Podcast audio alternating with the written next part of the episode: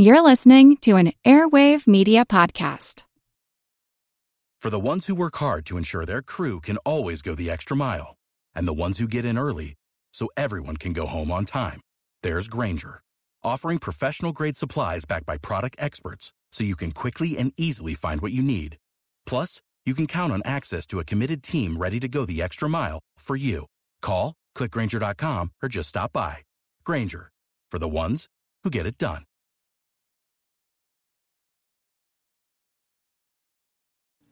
It was a grim cartoon that was in Puck magazine, September 1884, and I'm looking at it as I talk to you. It showed on one side a statuesque Washington, one hand in his vest pocket, the other by his side, looking down. On the other side, a Lincoln, also looking down. And both are looking at the middle of the picture, where there is an empty chair that has eagles carved into the armrest, so it's obviously a chair of significance. It is the presidential chair, and the title reads, "This coming term will end the first 100 years of the American presidency. Shall the century begin with Washington at the head of our government and end in disgrace?" The pages of this magazine called one candidate for the 1884 election the living rebuke of the civil service system. Another newspaper would call on the other candidate in the race to step down because his disgrace was so intense. While both candidates in this year secured their party's nomination, neither one was beloved by voters generally or by their own partisans. In both cases, there were significant groups of Democrats and Republicans that found themselves bolting. And in this opportunity, muckraking reporters, paid stooges, lawyers, detectives, members of the clergy would all enter the campaign at different points.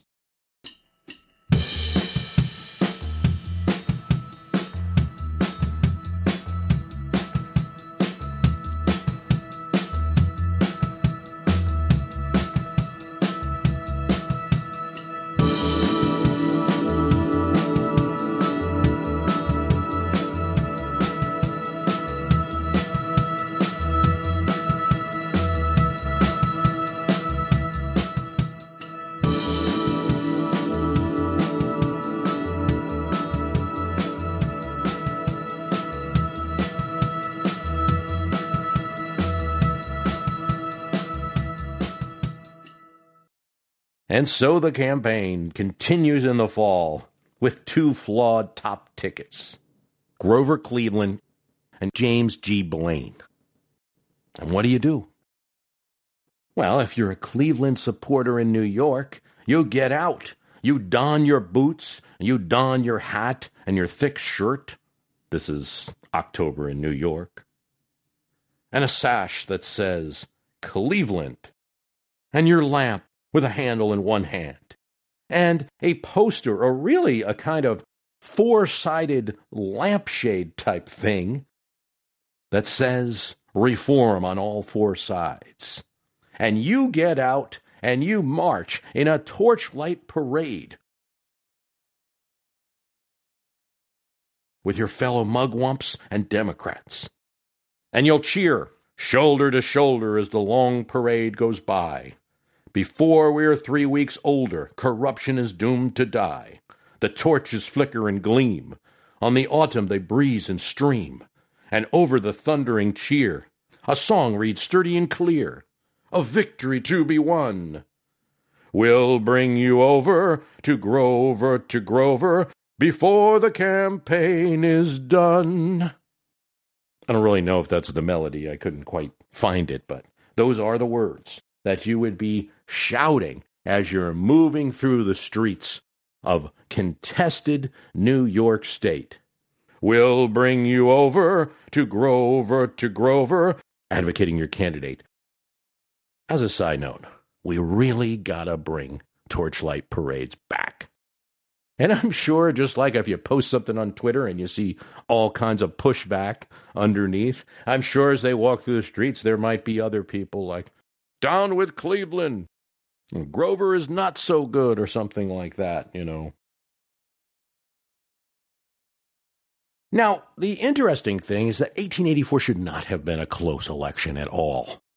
Republicans had won 5 straight presidential elections in a row, and then as in now, it's awfully hard to continue a record like that. They'd won the White House every time since 1860. A couple of them were close, and they didn't always win the elections for Senate and Congress during that time. But the presidency had been theirs. They were due for a rout. They had just gotten beaten badly in the 1882 midterms. Democrats coming into office were hungry for civil service reform, maybe not because they were great reformers, but because they had been out of power so long that they were tired of the other side having all the benefits. And so they worked with the incumbent GOP president, Chester Arthur, to pass civil service reform. It was limited at first. It would be expanded over time. Then the party nominates not their incumbent president, Chet Arthur, who wants to run but is seen as someone who can't win, but James G. Blaine, the former Speaker of the House. He was an aspirant for the presidency in 1876. It was known, however, widely known, that he had done favors for railroad magnates, other big business people, for cash or company shares in return. Usually this was land grants, and during this time it's revealed in journalism that the railroads are given significant portions of western land by Congress in exchange for land grants. There's a huge congressional investigation, and Blaine is called up. He once was the Speaker of the House, now no longer Speaker. He's called before Congress and grilled. And what's discovered is that he had had conversations with a railroad magnate in Maine and had constantly written a series of letters asking for favors, asking perhaps for cash, but the letters were always, on the back of the letters that James Blaine wrote, he would write, "Burn this letter." There's an employee of this man named Mulligan who has copies of the letters and testifies before Congress that he does.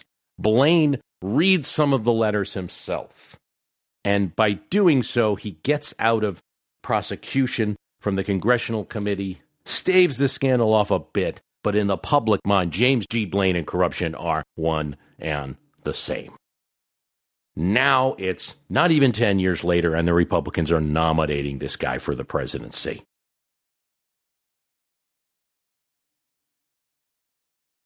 Well, some Republican opponents find Mulligan again, and they find that he still has a few letters.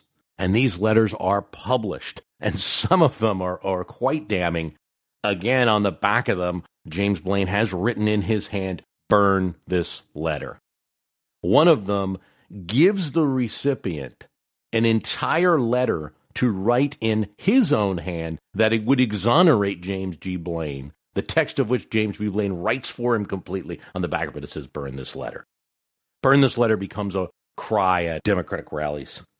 Because of this, a lot of Republicans are what you might call never-Blainers, or mugwumps, an Algonquin word for it means kind of high warrior, but it's appropriated to mean holier-than-thou, aloof types in politics by their enemies. But the mugwumps take it kind of take the name as a badge of honor. They were GOPers who had been against Democrats, but now are going to work against Blaine. As Puck magazine, one of the mugwump publications, says in its pages, "The case of honesty is greater than that of any party. As once did the institution of slavery, the corruption of politics is sapping the moral sense of the people.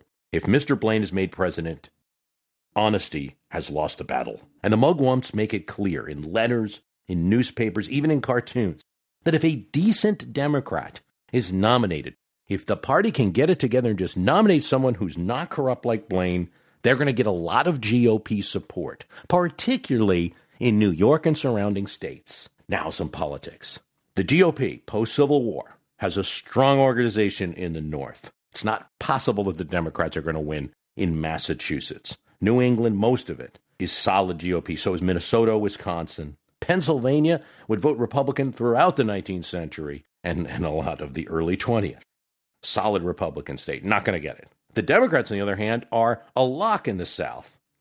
And they have a really good shot at Indiana, Delaware, all the border states, New Jersey. Really, though, the big swing state in 1884 between Democrats and Republicans is New York. Back then, it has 10% of the electoral votes of the entire nation. It's the center of American population. It's growing. So this prize is a big deal. It literally will turn the election. Democrats can compete in New York, but in order to do so, they compete because they've got Tammany Hall and its Irish Catholic immigrant vote that it can turn out in elections for the political machine there. Now, Boss Tweed is long out of Tammany Hall. He's died by the time you get to 1884, but the organization is still there. You can accept the support of Tammany Hall as a Democrat, but it's going to come with national shame in the press and shame in the New York press as well. Democrats got the answer. Grover Cleveland is the new governor of New York. He is not connected to Tammany Hall. In fact, he's from Buffalo, New York, not New York City. Doesn't owe anything to Tammany. In fact, has bucked them several times and bucked the political machine in Buffalo as well. He has a reputation for his honesty. In their nominating convention in Chicago, they put Grover Cleveland on the top of the ticket and the former governor of Indiana, Thomas Hendricks, on the bottom of the ticket. This is a good combination for the two important swing states in the nation. GOP mugwumps in New York who aren't supporting Blaine can get behind Grover. What do you do now? You're the Blaine campaign. Your guy is tarnished in a way that everyone knows, and you've got to compete against Grover the Good here. Guy's only been governor for 2 years. He was mayor of Buffalo for 2 years before that. Then he was the sheriff of the county. Now they're running him for president. His reputation, his record is solid. What do you do? Well, you have to find a way to go up against him personally. And that's what they do. A very loyal supporter of James Blaine, you could call him a journalist, but he's more of a propagandist, Zimro Smith, takes the train to Chicago. Grover Cleveland is nominated there. The next day, Smith is on the train. And it doesn't take him long to learn that during the Chicago convention where he's nominated, Grover Cleveland has told some people that he had a woman scrape in Buffalo. The conversation with either slipped to the wrong person, maybe somebody from Tammany Hall. We're thinking a former speaker. That's what most historians think. That wasn't too excited about Grover Cleveland anyway because he had bucked the hall so many times. Maybe it was a necessary kind of shakedown or vetting process that was necessary for Cleveland to secure the nomination. Smith hears about it, and in a few days he discovers that Grover Cleveland had been making payments to a woman who presumably had his child. The story's published, and all hell breaks loose. Lawyers come to Buffalo from the Blaine camp to dig up what they can. Democrats send their own lawyers to try to defend Cleveland. Even a group of mugwumps, GOPers, who are kind of in the middle here, who want to support Cleveland, send their own lawyer to the city of Buffalo to try to figure out what happened. Cleveland tells his friends, just tell the truth. He admits to the story. He says, frankly, I had this issue. The woman said that it was my child. I don't know, but I was in a law firm, and there were numerous other lawyers in that firm. Many of them were married. I was not. Relationship was consensual. Thus, I decided, Cleveland says, to take care of the payments so as to save the other law partner's trouble and also to help the woman and help the child. So he's honest, and he admits the explanation. But now you have an outcry. Now you have a story. The papers now track down this woman, Maria Halpin of Buffalo, and they ask her for her side of the story. Well, she has a very different story. Cleveland, she said, forced himself on me. He was a brute, and he ruined me, and he threatened to ruin me further if I ever told anyone. Well, this is enough for the Republican press, certainly, and you have some clergy who are not supportive of Cleveland. The Presbyterian minister of Buffalo issues a statement that Grover Cleveland is a corrupt, licentious man. And there's numerous attacks from members of the clergy Republican newspapers make up additional stories that aren't even true. And since they have the one true one, they might as well just keep rolling. Charles Dana of the New York Sun says Cleveland should resign. And this is now something that's going to instill hope in the Tammany Hall people who don't really like Cleveland, that maybe either Hendricks will become the nominee or Cleveland will step down and we'll get someone else. Because Dana never stopped saying this throughout the election, that Cleveland is probably going to resign and should resign. But Cleveland also has his own man of God, a Dr. Kinsley Twining, and he investigates the whole matter and says that after the first sinful instance, Cleveland's conduct was proper. And you have tales come out that Cleveland is presented with a pile of papers that are equally containing personal attacks on his opponent. Cleveland only asks in the presence of reporters, "Are all the papers here?" "Yes." And he takes them and throws them in the wastebasket and says, the other side can have a monopoly on dirt in this campaign. Whether this occurred or not, it's hard to tell. I mean, just as bad stories seem to come out about Blaine, there also seem to be a lot of legends about Grover Cleveland and how honest and good that he was, because he was different from politicians of his time. Privately, Cleveland's getting tired. He writes to a friend, "Oh, how often I wish I was free and some other good friend of mine was running." There are other scandals. There's an attempt by a Democratic newspaper to make much of the fact that James Blaine actually seemed to have been married only 3 months before his first child was born. Now, Blaine claimed there were two ceremonies, one public and one private. So you have a Democratic press out there saying that he was only married by the shotgun muzzle. And they also attack Cleveland based on his lack of war service during the Civil War. Cleveland is one of those people in the North who didn't serve in the Union Army, though he was of age, and instead he paid for a substitute. Now, his story is that his brothers had served, and among his family they had drawn straws, and he was the one that was to stay home and take care of the family while the others served. That story doesn't go too far. It's always the bloody shirt, or the argument about the Civil War is always one that Republicans used against Democrats at this time. It doesn't go too far because Blaine didn't serve either. He was a member of Congress during the Civil War. What's benefiting Grover Cleveland while this tremendously embarrassing story comes out is timing.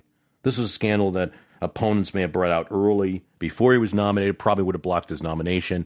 And if it came out a week before the election, it would have sunk him. But it comes out in July, very early for 19th century elections, where usually were September, October affairs.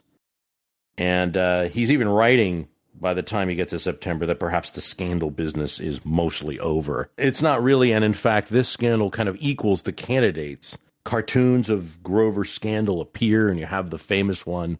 Grover Cleveland's walking down the sidewalk and is accosted by mother and child, and the child saying, "Ma, ma, where's my pa?" And so forceful is the scream, "Ma, ma, where's my pa?" Though Cleveland tries to cover his ears, his hat blows off. But this is the second story of the 1884 campaign, and this is the one that's better known. We know a little bit about "Ma, ma, where's my pa," that scandal. But it's not just about Cleveland's love child. It's also just as much about James Blaine and his obvious corruption, and this is featured in cartoons, too. And one of the cartoons featured... there was this circus act that existed in Barnum Bailey that was the Tattooed Man. And so they have James Blaine as the Tattooed Man, but the tattoos all over his body are of banknotes, bonds, corrupt letters. There's also cartoons that show him being wishy-washy, preaching temperance in Maine on one hand, offering Wisconsinites a giant mug of beer in the other. There's also something that's kind of similar today, you know, Puck magazine condemns people in the GOP who had said in the past, "Yes, James Blaine has a few problems, but just vote for him because he's going to win overwhelmingly, even if he is devoid of issue or character." As the election goes on and things get tighter, you get this kind of buyer's remorse and "I told you so" from mugwump GOP that are like, "Hey, you said this guy was going to be a snowball, it was going to be an easy election, and it's not." Notes of today and that, and you kind of hear that argument on both sides and in a lot of elections. You've got added complications in 1884. There are two third parties. You have the Greenback Party, headed by former Union General Benjamin Butler, which aims to make silver money the policy, which is something that Cleveland's against, and will likely take working-class votes from Democrats. And then you have the Prohibition Party, which is going to take pro-temperance voters, who might otherwise be GOP, from Blaine. The scandal that emerges with Cleveland actually puts mugwumps at least in a temporary quandary, and they do have meetings about it. But mostly, I think the mugwumps decide to stick with Cleveland, that the cause of reform is more important than his personal battle. A Reverend, Henry Ward Beecher, is a leading mugwump. He defends Cleveland.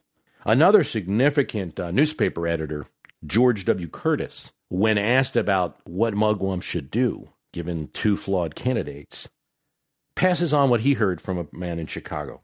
We are told that Mr. Blaine has been delinquent in office, but blameless in public life. We are told that Mr. Cleveland is a model of public integrity, but culpable in his personal relations.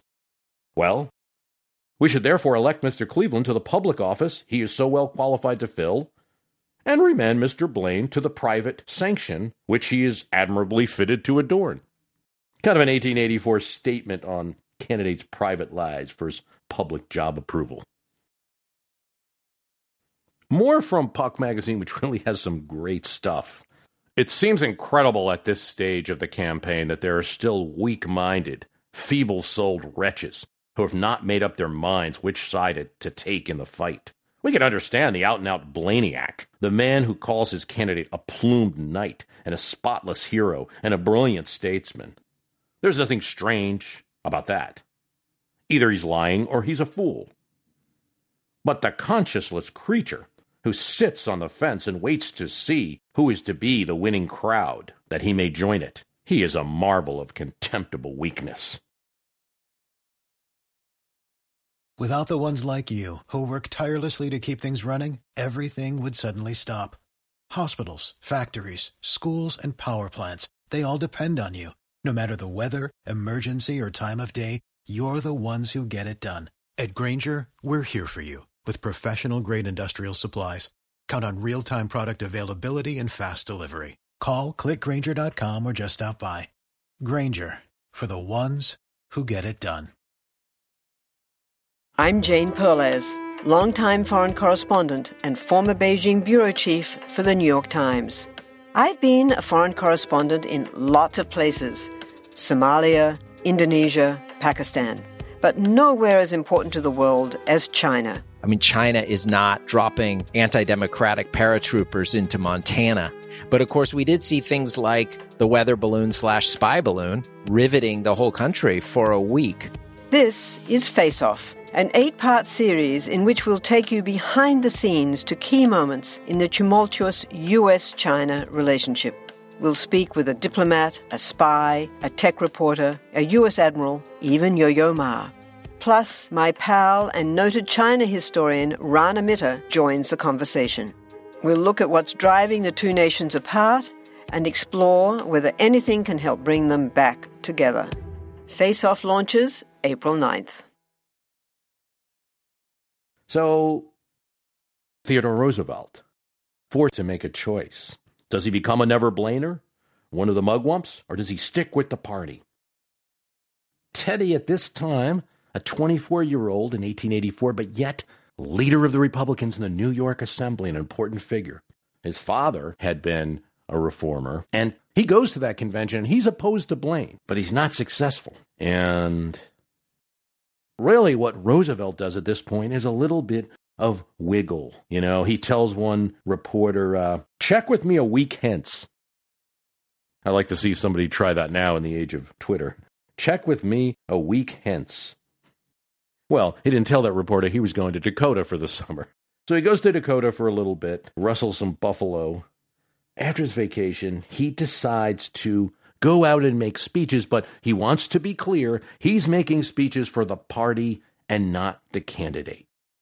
Now, I think that it tells you about the magnitude of this election and how much anti-Blaine Republicanism was going on there, that both Roosevelt and his friend Henry Cabot Lodge, even for this very weak support for Blaine, even going out and making speeches for the party, and not the candidate. They're ridiculed in the press. You know, one leading newspaper says that never has a career fallen so fast as with this 24-year-old Theodore Roosevelt. Of course, they're going to be horribly wrong about that.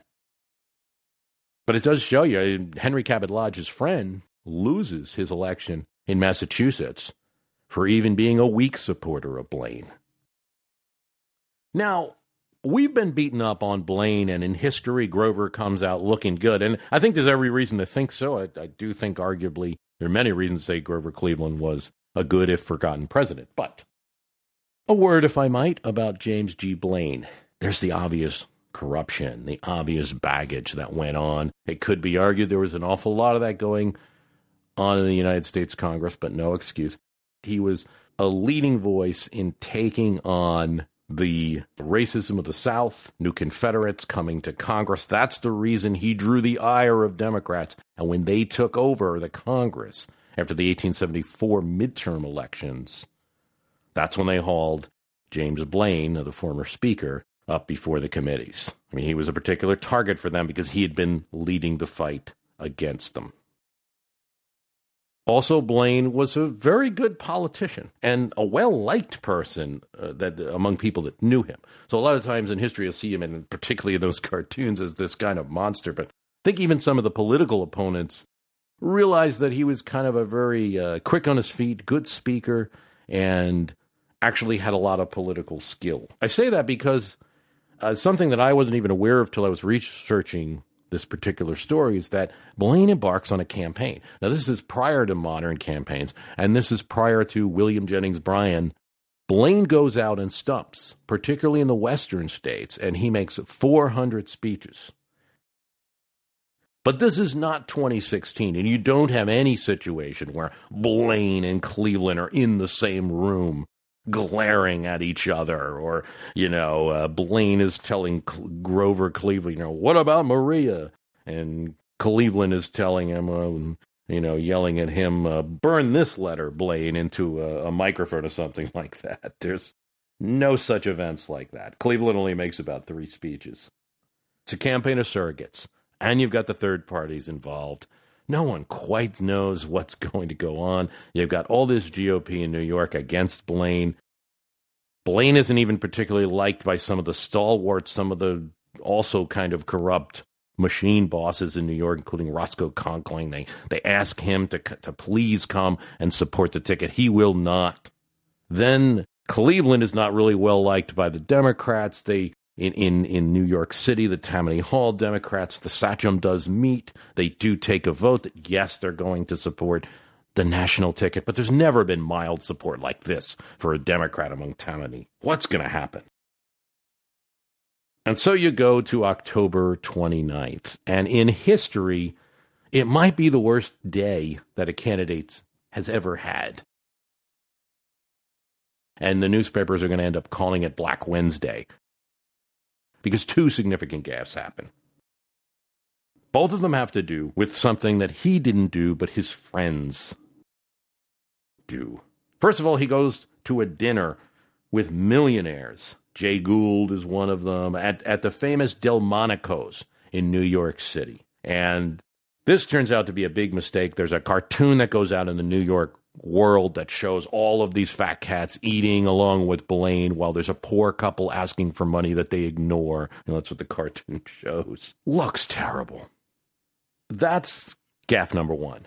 Gaffe number 2 should have been a great thing for Blaine. There's this meeting of Republican-leaning clergymen, reverends in New York from all the various many churches in New York that are going to come together and make a statement for Blaine. Well, what's the obvious thing that's also there? It's very silent, but if a bunch of reverends are making a speech for you, there's also hinted that they're against the morals of Cleveland.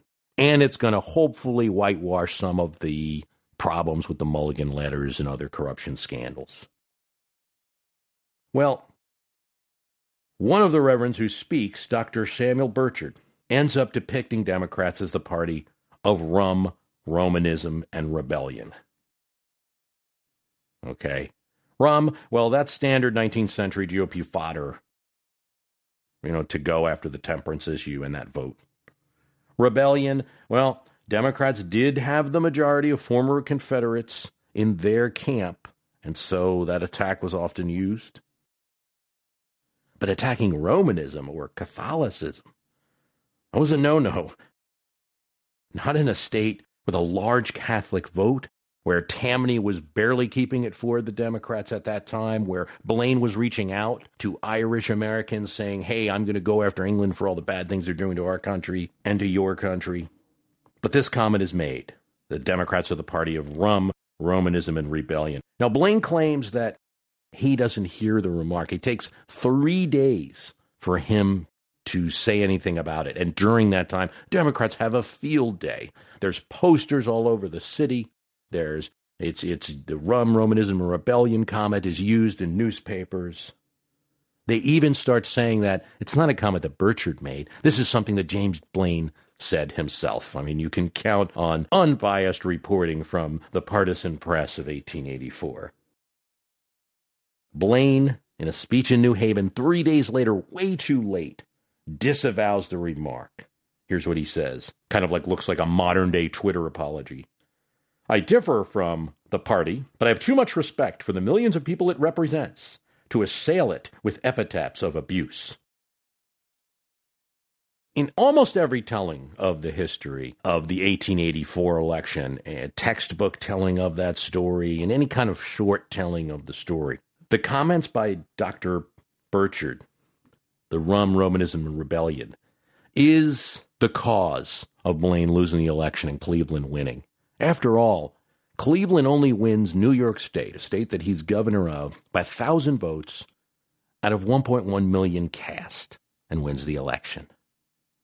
Now, even I have written a story for the Hill newspaper recently, and thank you very much. The Hill has been publishing articles of mine, which is great.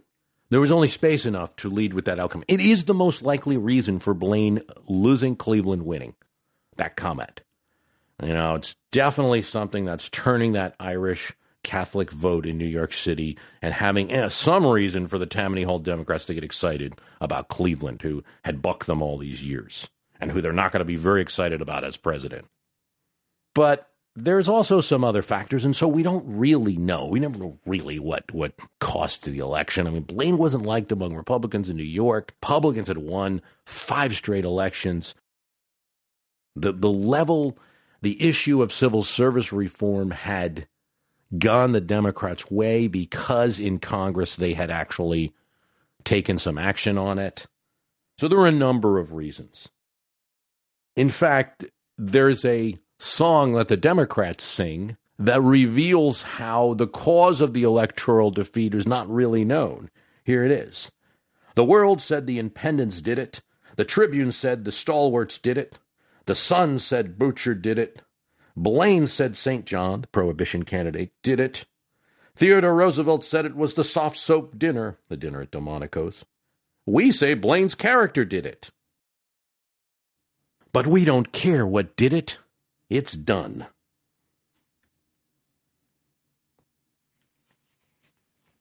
So it's a little chant from the Democrats. But we don't care what did it. It's done. So, I mean, you hear this 2016 election is definitely featuring unseemly attacks. There's surprises. The shoe drops every day, it seems.